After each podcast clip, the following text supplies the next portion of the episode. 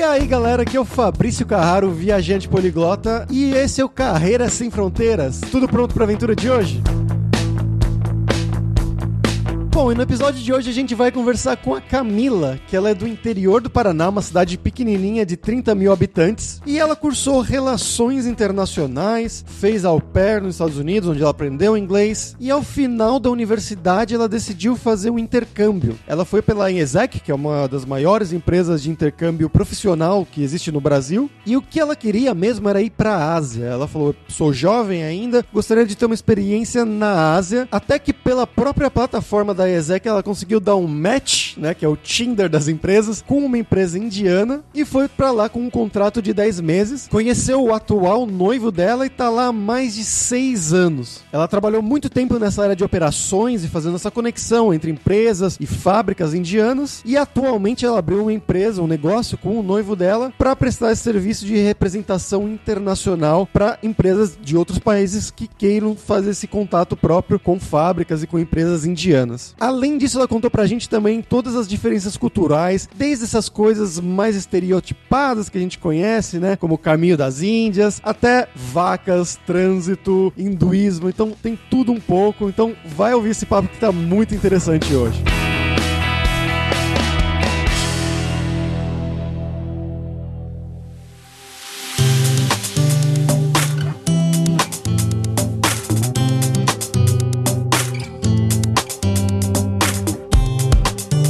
E para essa conversa de hoje, a gente está com uma novidade aqui, já que o Gabs está de férias, a gente está aqui com o querido Edu Jansante, do E-Dublin. Vocês lembram dele? Ele já participou aqui como convidado lá no terceiro episódio, se não me engano, e hoje ele está voltando aqui como apresentador, como host junto comigo. Como que você tá, Edu? Beleza, cara. Bom, tô roubando o lugar do Gabs aqui. E você, Camila, tudo bom? Tudo certo, graças a Deus. Então vamos lá para esse papo.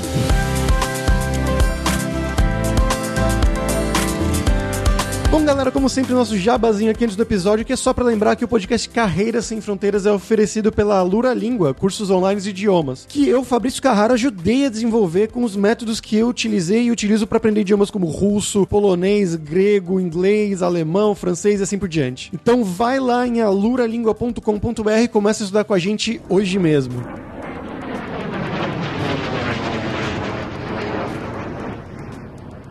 Queria que você começasse falando um pouquinho do seu background. Então, de onde que você é no Brasil, o que, que você fez da sua carreira, da sua formação de trabalho no Brasil e como que você foi parar na Índia? Eu sou formada em Relações Internacionais e eu sou de uma cidadezinha do interior do Paraná que tem menos de 30 mil habitantes. Então, é bem interior mesmo. Aqui na Índia o pessoal considera que eu sou de uma vila, quando eu falo a quantidade de habitantes da minha cidade. Eu sou noiva de um indiano atualmente, né? E quando ele foi pro Brasil, ele viu realmente que é uma cidade normal normal, que tem prefeito, tem sinal, né? Semáforo. Sinal. Não sei como falam aí.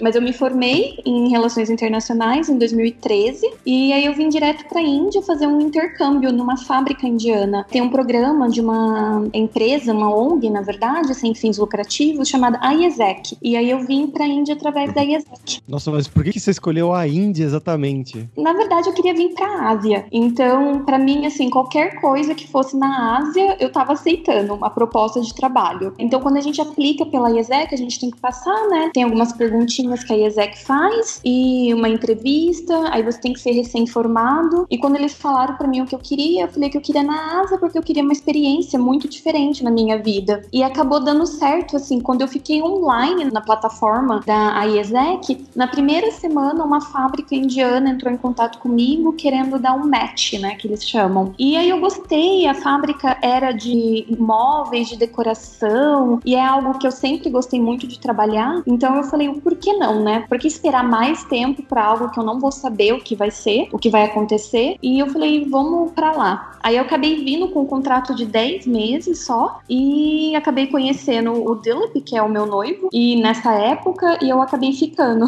Caramba, você falou de da match aí, é tipo como se fosse o Tinder das empresas.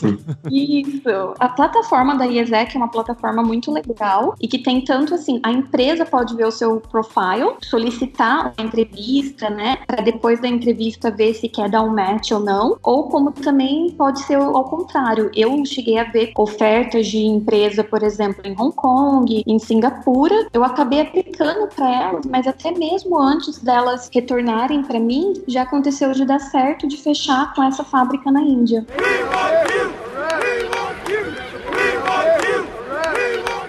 Você falou sobre esse match, né? O que você acha que chamou a atenção dessa empresa para te contratar, entrar em contato com você e dar esse match? Que foi por habilidades? Que tipo de habilidades que eram? Eu já tinha morado fora. O que eu vi que acontece muito com as pessoas que vêm, elas ficam com saudade do país, é, né? Sentem, é, ficam homesick, que fala. Como eu já tinha morado fora, quando eu tinha 20 anos, agora eu tô com 31. Quando eu tava com 20 anos, eu fui au pair nos Estados Unidos. Então eu já tinha mostrado para eles que eu já tinha morado fora fora, que eu falava inglês e que eu trabalhava no Brasil no escritório de advocacia, que era voltado para direito internacional e também com comércio exterior, então direito aduaneiro. Então quando eu mostrei isso para eles e que eu era formada, eu tinha acabado de me formar em relações internacionais, foi bem interessante para a fábrica, porque a fábrica ela me contratou pensando para eu estar tá ali na equipe junto com eles para ajudar eles a conseguir entrar no mercado da América do Sul. E aí o meu profile acho que se encaixou com o que eles estavam precisando. Uhum. E aí eles deram um match, foi bem rápido mesmo no meu caso. Qual que é a cidade que você tá agora? Chama Jaipur. É a capital do estado do Rajastão. E o Rajastão é o maior estado na Índia, né, de, dimensão, mas não é o mais populoso. E Jaipur é conhecido muito como a cidade dos Marajás, porque antes, no governo da Indira Gandhi, quando ela assumiu, ela tirou muitos dos poderes dos Marajás aqui da Índia. Ficou conhecido como a cidade dos Marajás porque era onde os Marajás tinham mais dinheiro. Tem muitos fortes, tem palácios, enfim, tem de tudo aqui. E eu imagino que em Jaipur, apesar de falar hindi, o inglês é natural, é praticamente o idioma mais falado, né? Mas como é que foi para você? Você já falava inglês? Se você tem dificuldade com o sotaque, como é que é? Sim, o sotaque indiano, nossa, eu quando eu cheguei aqui e eu fui pra fábrica, aí tinha um gerente, né, que era o responsável por mim. Eu quase voltei chorando. Eu falei, gente, eu não entendo nada que esse homem tá falando.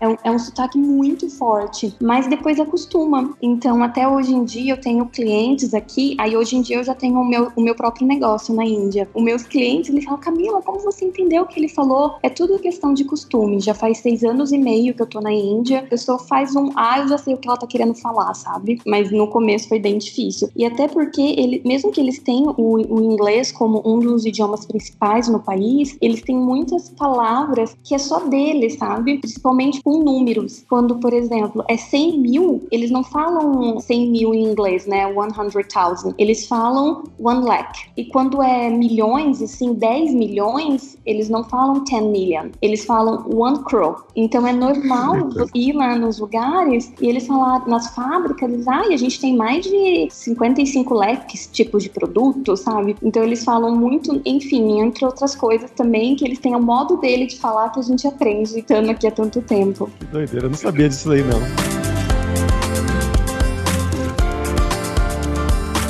Mas você puxou o ponto do começo, né, no país, que foi difícil de entender o sotaque. Mas como é que foi o resto, né? Como é que foi o seu início para arrumar a casa? Talvez aí é que tenha ajudado, mas a habituação com os costumes, com a parte burocrática também, como é que foi tudo isso? A IESEC ajudou bastante no meu caso. Eu sei que tem pessoas que não tiveram uma boa experiência com a IESEC, mas para mim, tudo que eu precisava, a IESEC fez e resolveu. E eu já vim com uma casa, era uma casa que os indianos moravam moravam no piso térreo e no primeiro andar eles alugavam para estrangeiros que vinham fazer esse trabalho através da IESEC. Então eu morava eu e mais 11 estrangeiros na casa. Nossa. E eram quatro quartos e dois banheiros. Foi uma experiência diferente, eu nunca tinha passado por isso. Mas todo dia eu ficava assim na mente: são só 10 meses, são só 10 meses. Tá? e aqui estou eu há mais de seis anos. Mas lógico, hoje em dia minha vida é bem diferente do que era quando eu vim em 2013. Você falou que sua vida mudou bastante. O que, que mudou hoje para você na sua rotina, a forma de trabalhar, a forma de conviver, do que você quando chegou, quando estava na ESEC ainda? A Índia mudou muito, né? Ela tá muito mais globalizada no sentido não só de restaurante, mas da cabeça das pessoas. Elas entendem melhor o nosso estilo western de ser. E, assim, antes eu não encontrava facilmente produtos que hoje em dia eu encontro. Hoje em dia o Amazon dominou geral aqui a Índia. Então, tudo que você pensa, desde, sei lá, fósforo, comida, roupa, itens para carro, você encontra no Amazon Índia. Inclusive, o maior escritório da Amazon no mundo fica aqui na Índia. O Uber também, quando eu vim em 2013, não tinha o Uber. E hoje em dia, o Uber é para cima e para baixo. Então, facilitou muito a minha vida. Naquela época, quando eu tinha que ir no mercado, eu tinha que ir pessoalmente. Hoje em dia é tudo eletrônico. Eu peço tudo por aplicativo, eu pago tudo por aplicativo, que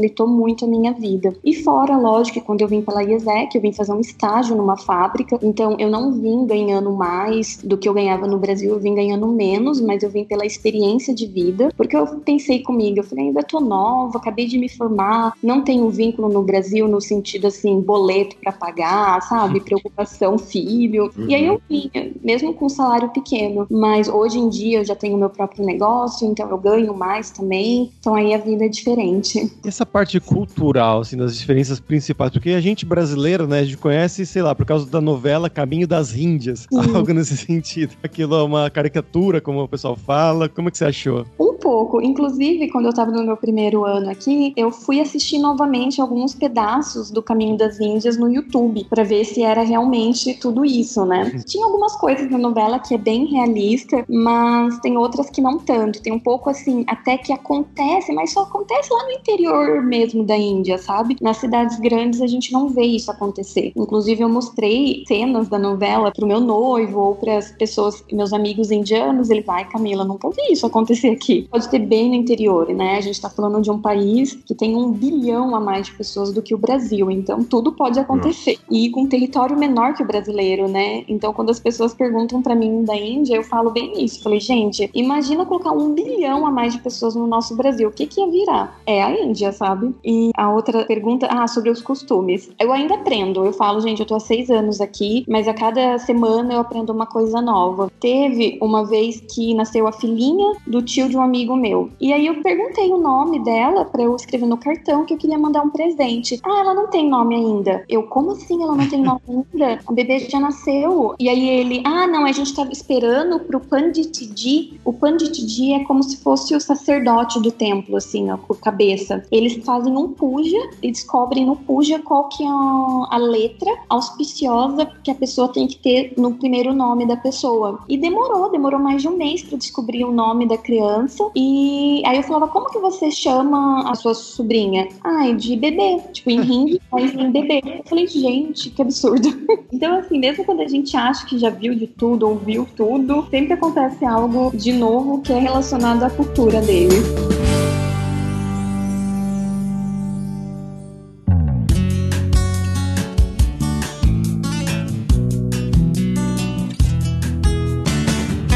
Alguma coisa que é muito diferente do mercado, do forma de trabalhar deles para você, que mudou muito de como é no Brasil? Ah, sim, muito. Inclusive agora mesmo, acabei de sair de uma reunião. Uma coisa tão simples, eles não vêm. Não posso generalizar, né, gente? Por favor. Porque tem gente muito boa aqui, tem indianos muito capacitados, mas normalmente eles, eles assim, eles trabalham nas grandes cidades, Mumbai, Bangalore, Delhi, em funções super tops. Então, assim, no dia a dia, nas funções mais baixas, básicas, a gente sente muita diferença na prestação de serviço, na qualidade de organização também. Mas é uma coisa tão maluca que, assim, mesmo que tá super desorganizado, eles se encontram na desorganização deles. Você até perguntou, Fabrício, sobre a questão burocrática. Quando eu cheguei na Índia, a gente tem que se registrar. Qualquer estrangeiro que vai ficar mais de 180 dias direto no país, tem um departamento do governo que você tem obrigatoriedade de ir lá se registrar. E eu fui com a pessoa da IESEC MEC para me ajudar, porque eu não sabia. E aí, quando eu cheguei no departamento, uma desorganização que, quando eu estava morando em Curitiba, antes de vir para cá, eu morava em Curitiba, eu ia muito em departamento do governo, mas o que eu vi naquele órgão do governo indiano, eu nunca tinha visto em nada da minha vida. E eles se encontram, é incrível, assim, é o jeito deles, mas no final dá tudo certo, sabe?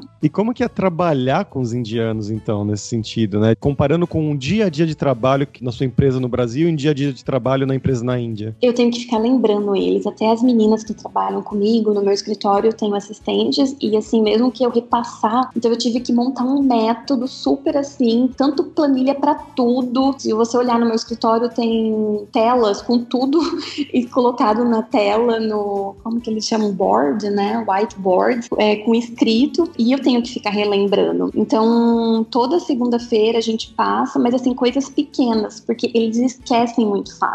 E eu trabalho com muitas fábricas indianas. E o meu trabalho aqui, eu acompanho ordens de compra com fábricas indianas, de empresários, tanto de, do Brasil quanto de outros países. Então, eu tenho que acompanhar muita ordens de compra de produtos diferenciados. Então, assim, eu não tinha isso no Brasil de ter que ficar lembrando a pessoa do própria obrigação dela de realizar o trabalho. E aqui é o meu trabalho também de fazer isso, mas é demais às vezes, que aí desgasta um pouco, que eu não tinha isso no Brasil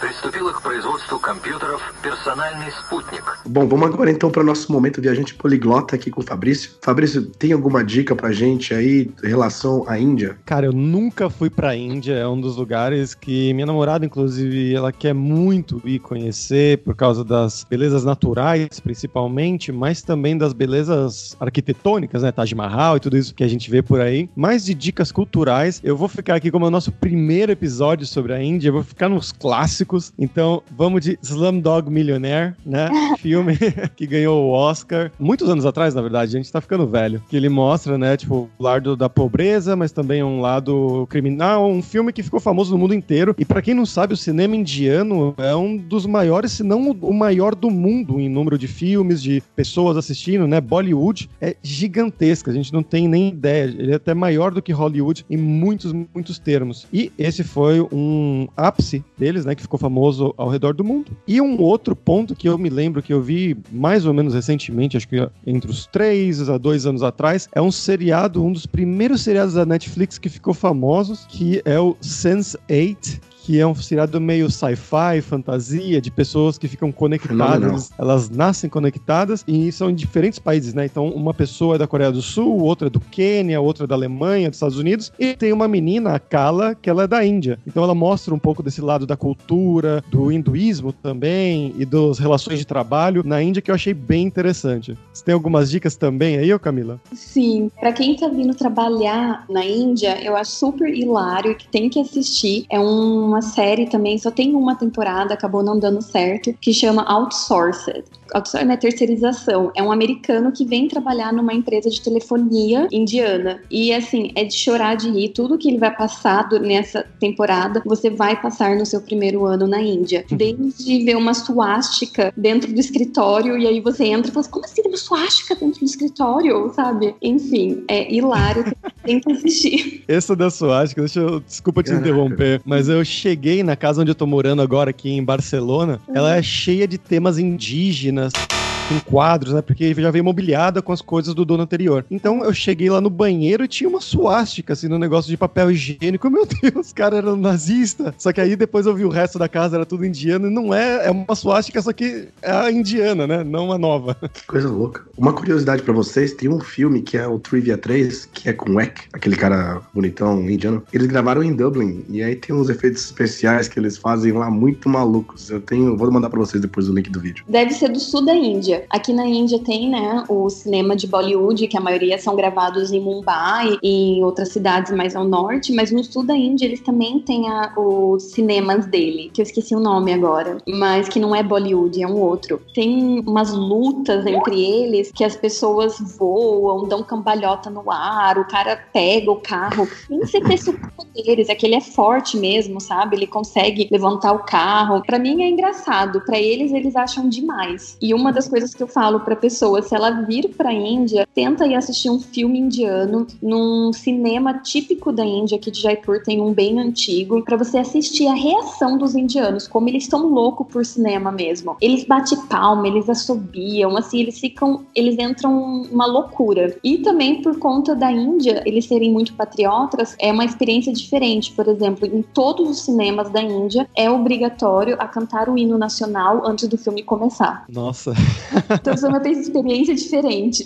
Nunca tinha ouvido falar disso, Maluco. que loucura. Mas no Brasil o pessoal vai aplaudir também filme de herói, não vai, não? Ai, mas aqui eles assim, o casal vai dar um beijo, é, eles chamam uma sala movie, que é um filme que sempre, quase todos os filmes indianos são assim, que é a historinha do casal que não pode se casar por conta do problema da casta, os pais não deixam, aí eles chamam de sala movie. Aí, na hora que uma coisa assim, normal, que a, o casal tá indo dar um selinho, os indianos vão à loucura, sabe? Eles gritam de felicidade. Para mim, assim, é o mais engraçado. Voltando aqui um, também para um lado da cultura, né? A gente tem essa, também, novamente, mais é, estereótipos, porque é um país tão longe, é difícil até a gente falar muito se você já não foi para lá. O negócio das vacas, do trânsito, isso aí você já aconteceu com você? Você já viu pessoalmente? Ah, todo dia, na frente da minha casa. Em vez de eu ter guarda-costa de cachorro, assim, eu tenho quatro vacas que ficam na rua da minha casa, mesmo sendo numa área super tradicional e super no sentido, assim, de muito carro circulando, sempre tem vaca. Às vezes tem elefante e às vezes tem camelo, mas vaca sempre tem. E macaco também. Já tive macaco que entrou no meu apartamento, mijou na minha cozinha inteira, coisas assim diferentes que só acontece na Índia. E sim, a vaca é sagrada. No prédio que eu moro, duas vezes por ano eles fazem, os moradores fazem uma recepção para recolher dinheiros para pagar os gastos com as vacas, para alimentar as vacas do bairro que a gente mora. E assim, elas são super sagradas e aqui na Índia você não pode matar nem comer a vaca se não ser cinco anos preso ou se a sociedade não te linchar. Já aconteceu casos da pessoa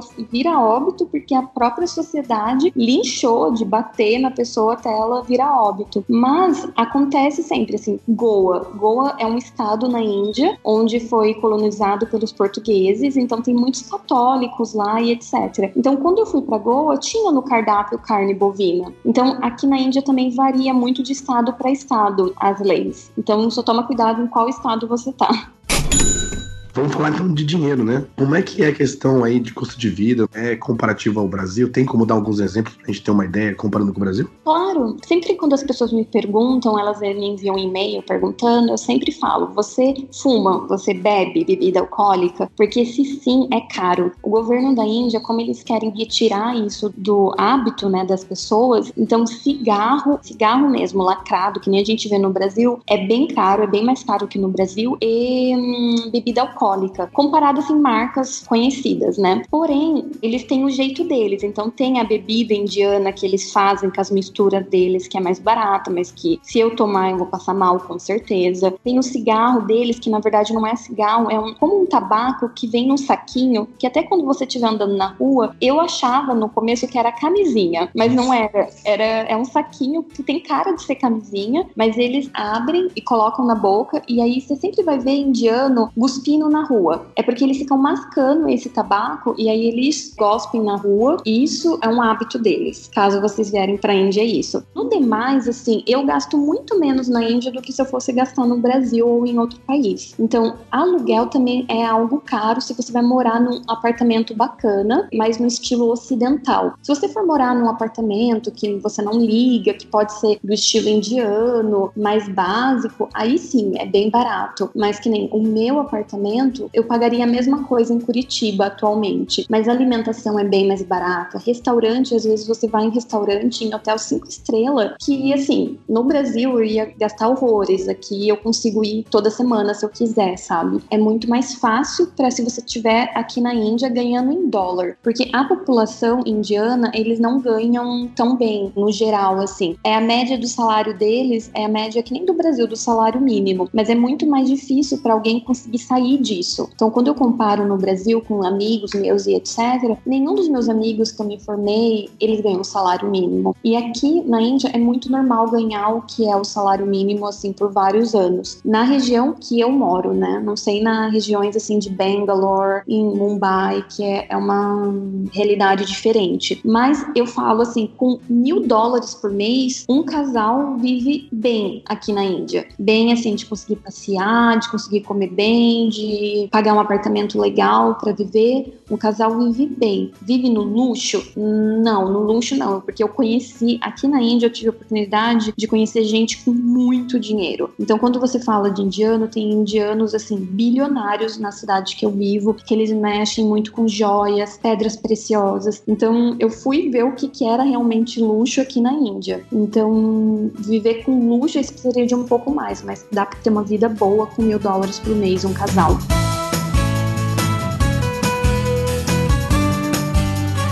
Como é que foi para você abrir a sua empresa? Você falou que você abriu seu negócio aí. Como é que foi isso? Isso. Se precisa de um indiano como parceiro, então assim, um estrangeiro sozinho vir abrir, não é possível, né? Que eu acho que até no Brasil deve ser a mesma coisa. Mas eu abri com meu noivo porque eu via como mais fazia mais sentido eu abrir o meu negócio do que trabalhar para uma outra pessoa. Porque aqui o visto de trabalho que o governo indiano ele dá para você vir trabalhar na Índia, você tem que comprovar que a empresa empresa vai te pagar no mínimo 2 mil dólares por mês. Para uma fábrica, ela tem várias fábricas que pagam bem mais que isso, mas é bem difícil de encontrar. Então, eu achei mais fácil vir e abrir o meu próprio negócio de representação internacional. Eu tenho um bom conhecimento em comércio exterior, em direito aduaneiro, um pouquinho de direito tributário, porque eu trabalhava com isso em Curitiba, e de relações internacionais, de relacionar. Então, eu abri um negócio com meu noivo, onde a gente relaciona tanto estrangeiros de vários países com as fábricas indianas, mas a gente não trabalha para as fábricas, a gente trabalha realmente com os empresários de outros países que querem adquirir produtos na Índia e a gente toma conta de tudo para eles. Caramba, que legal, que interessante. Bom, sobre o seu noivo, você falou, né, que você já tá morando com ele num apartamento e tudo mais. Eu fiquei curioso de saber como é que é essa parte da azaração na Índia, né? Como é que é o approach? Vocês vão num barzinho, numa balada, e o approach é parecido com como como seria no Brasil ou não, na sua experiência? Não, não é não.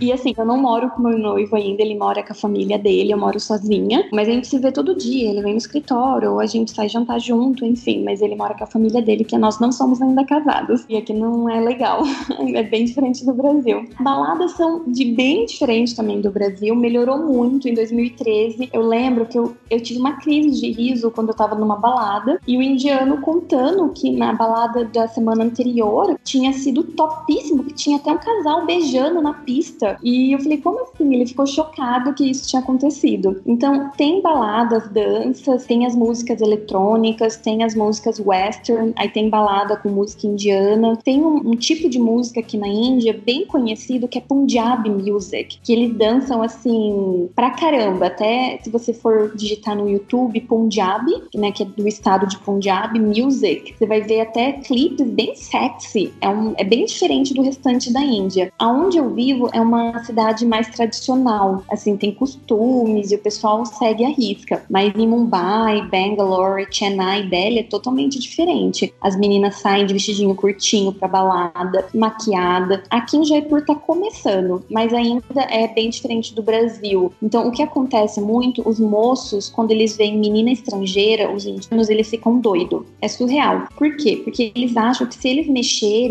ou tentarem algo com as meninas indianas, pode ter problema com a família delas. E como é estrangeira na cabeça deles, está só de passagem aqui na Índia, sabe, não vai envolver família, nada, então é muito mais fácil. Então, quando eles veem estrangeira, pode ter certeza. Se tem alguma mulher brasileira escutando aqui agora, se elas já vieram para a Índia, com certeza recebeu cantada, teve indiano em cima, assediano, porque eles ficam bem animados com a diferença também de costume, né? As indianas, elas são mais mais recatadas nesse sentido. Entendi. Então você acha que, por exemplo, alguém, algum indiano se interessou por você sendo estrangeira, ele vai chegar de uma maneira parecida com o brasileiro, ou mais agressiva, ou mais suave, mais sutil? Como que você acha? É difícil generalizar, mas eles tentam, assim, eu vejo pelas minhas amigas. Eu conheci o meu noivo muito no começo, então eu não tive essa experiência. Sempre que eu saio, ele tá junto e etc. Eles vão querer saber o seu nome, vão te procurar, vão te adicionar no Facebook, vão começar a te enviar mensagem no Facebook. Oi, bom dia, podemos sair? Sabe? Eles não são tanto assim de chegar conversando, eu falaria, pela experiência que eu vi com as minhas amigas. São poucos os que têm atitude que nem brasileiro. O brasileiro eu acho que tem mais atitude. E aí você teria atitude, Edu, pra ir lá na Índia? Cara, eu acho, agora solteiro, pô, tem que investigar, né? É cultural, eu iria. Mas sabia que tem fábrica que não traz homem solteiro, fábricas assim de redes internacionais, que eles evitam trazer homem solteiro por conta disso, que eles sabem que ia ser muito difícil para um homem solteiro viver aqui na Índia, tipo, por causa da balada, vida social, é bem diferente. Deviam fazer isso na Irlanda também. O pessoal bebe igual maluco lá. Não aceitar solteiro que bebe.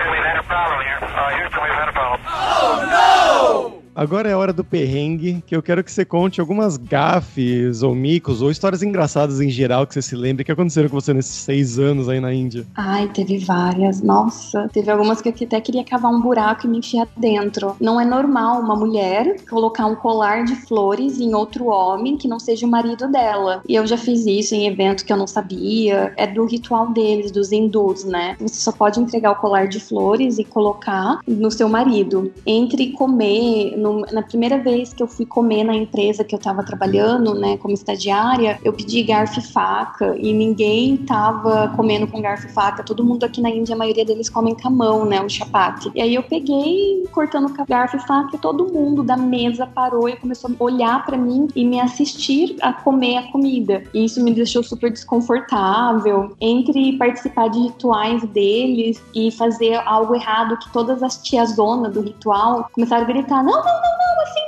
não. Ou sei lá, eu ia fazer algo muito tenebroso na visão deles e eu tava fazendo no sentido horário e colocando errado, sabe, no, no templo. Eu fiquei assim, gente, que loucura. Eu tava achando que eu tava fazendo certo e não era. Interessado agora. Então você se acostumou a comer com a mão, então, no geral? Ah, hoje em dia tem até uma história engraçada que eu tava no Brasil, aí eu tava passeando com a minha mãe no comércio, a gente parou para comer um pastel, que eu amo pastel, e a minha mãe comendo pastel normal, que nem todo mundo come, eu coloquei o pastel no prato e comecei a cortar ele com a mão e molhar no ketchup e comer, sem prestar atenção que eu tava fazendo isso. Porque na Índia é assim, tudo que você consegue, tipo um pão, eles vão colocar num prato, um chapate, e vão cortar ele com a mão mesmo, com uma mão só, e, e molhando no molho deles, né, no curry deles, e comendo. E eu comecei a fazer isso com um pastel. Minha mãe ficou chocada. Ela falou, filha, o que você está fazendo? a Índia faz isso com você. É, eu fiz isso uma vez, na verdade, porque minha namorada atual, ela teve um namorado do Paquistão, né? Não é Índia, mas culturalmente uhum. mais ou menos parecido algumas regiões. E eles também comem com a mão. E aí ela falou: não, eu aprendi a comer isso com a mão, então ela cozinhou um negócio pra gente e a gente foi comendo com a mão. Foi uma vez só pra experimentar, pra ver como é que era, né? Depois a gente começou a comer os mesmos pratos com garfo e faca, mas eu vi que essa tradição é, é da região mesmo, né? No sul da Índia, nos estados, por exemplo, de Kerala, é muito normal. Não tem nem prato, eles comem usando a folha da bananeira no lugar de prato. Tem umas coisas muito engraçadas, né? De uma, um exemplo oposto de irlandês que veio pro Brasil. Na Irlanda a gente toma muito pint de meio litro, né? Quase meio litro, né? 475 ml. E aí ele pediu uma. aquelas. Como chama? Aquela cerveja de 600 ml, eu não sei o nome específico. Garrafa ele normal, achou, né? A garrafa, é. Ele achou que era só pra ele. Então ele abriu e começou a tomar no bico. não, não, não, isso aqui é pra dividir. Aí chegou os copinhos americanos ali, que esse copinho aqui de, de 10 ml que estão fazendo um shot de cerveja. E, e é, é, tudo questão cultural, né? Ele viu, pô, o negócio do tamanho de uma parte, eu vou tomar no pico aqui.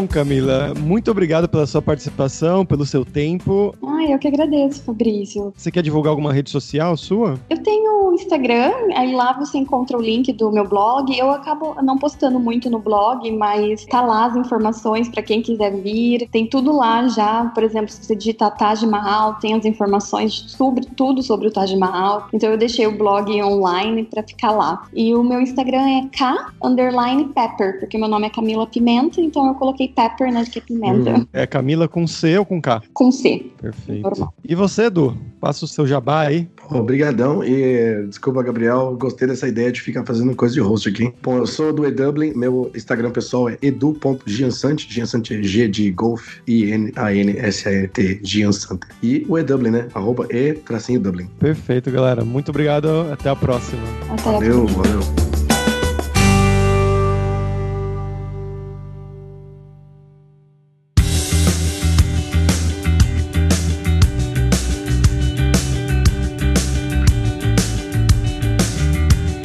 Pessoal, por hoje foi isso. Espero que vocês tenham gostado desse episódio mais do que especial sobre a Índia, primeira vez que a gente foi pra Índia, e com a participação especial do Edu Jansante como host. Mas de qualquer forma, muito obrigado pela sua audiência e entra lá no nosso grupo no Facebook, o Carreira Sem Fronteiras, para você ter mais dicas sobre empregos, mercado de trabalho no exterior, tecnologia e também sobre a língua inglesa ou algum outro idioma. E não deixe de conhecer a Lura Língua para você reforçar o seu inglês e o seu espanhol e dar aquela força tanto no seu currículo quanto na sua vida profissional, bem como a Camila falou da importância importância que foi para ela aprender inglês antes, né, como au pair, mas trabalhar lá em inglês. O inglês é um dos idiomas principais, oficiais da Índia. Então, se você tem curiosidade, seja para trabalhar lá ou simplesmente para viajar para lá, é algo muito, muito importante. Então, vai lá em aluralingua.com.br e começa a estudar com a gente hoje mesmo. Além também, é claro, da alura.com.br, que tem mais de 900 cursos de tecnologia nas áreas de programação, marketing, design, business, soft skills. Tem curso de como você criar o seu currículo para mandar para o exterior, seja em inglês, seja em espanhol, com certeza vai ter o curso para você. Então, pessoal, até a próxima quarta-feira com uma nova aventura em um novo país.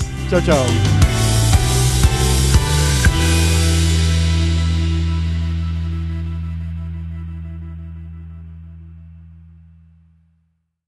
Este podcast foi editado por Radiofobia, podcast e multimídia.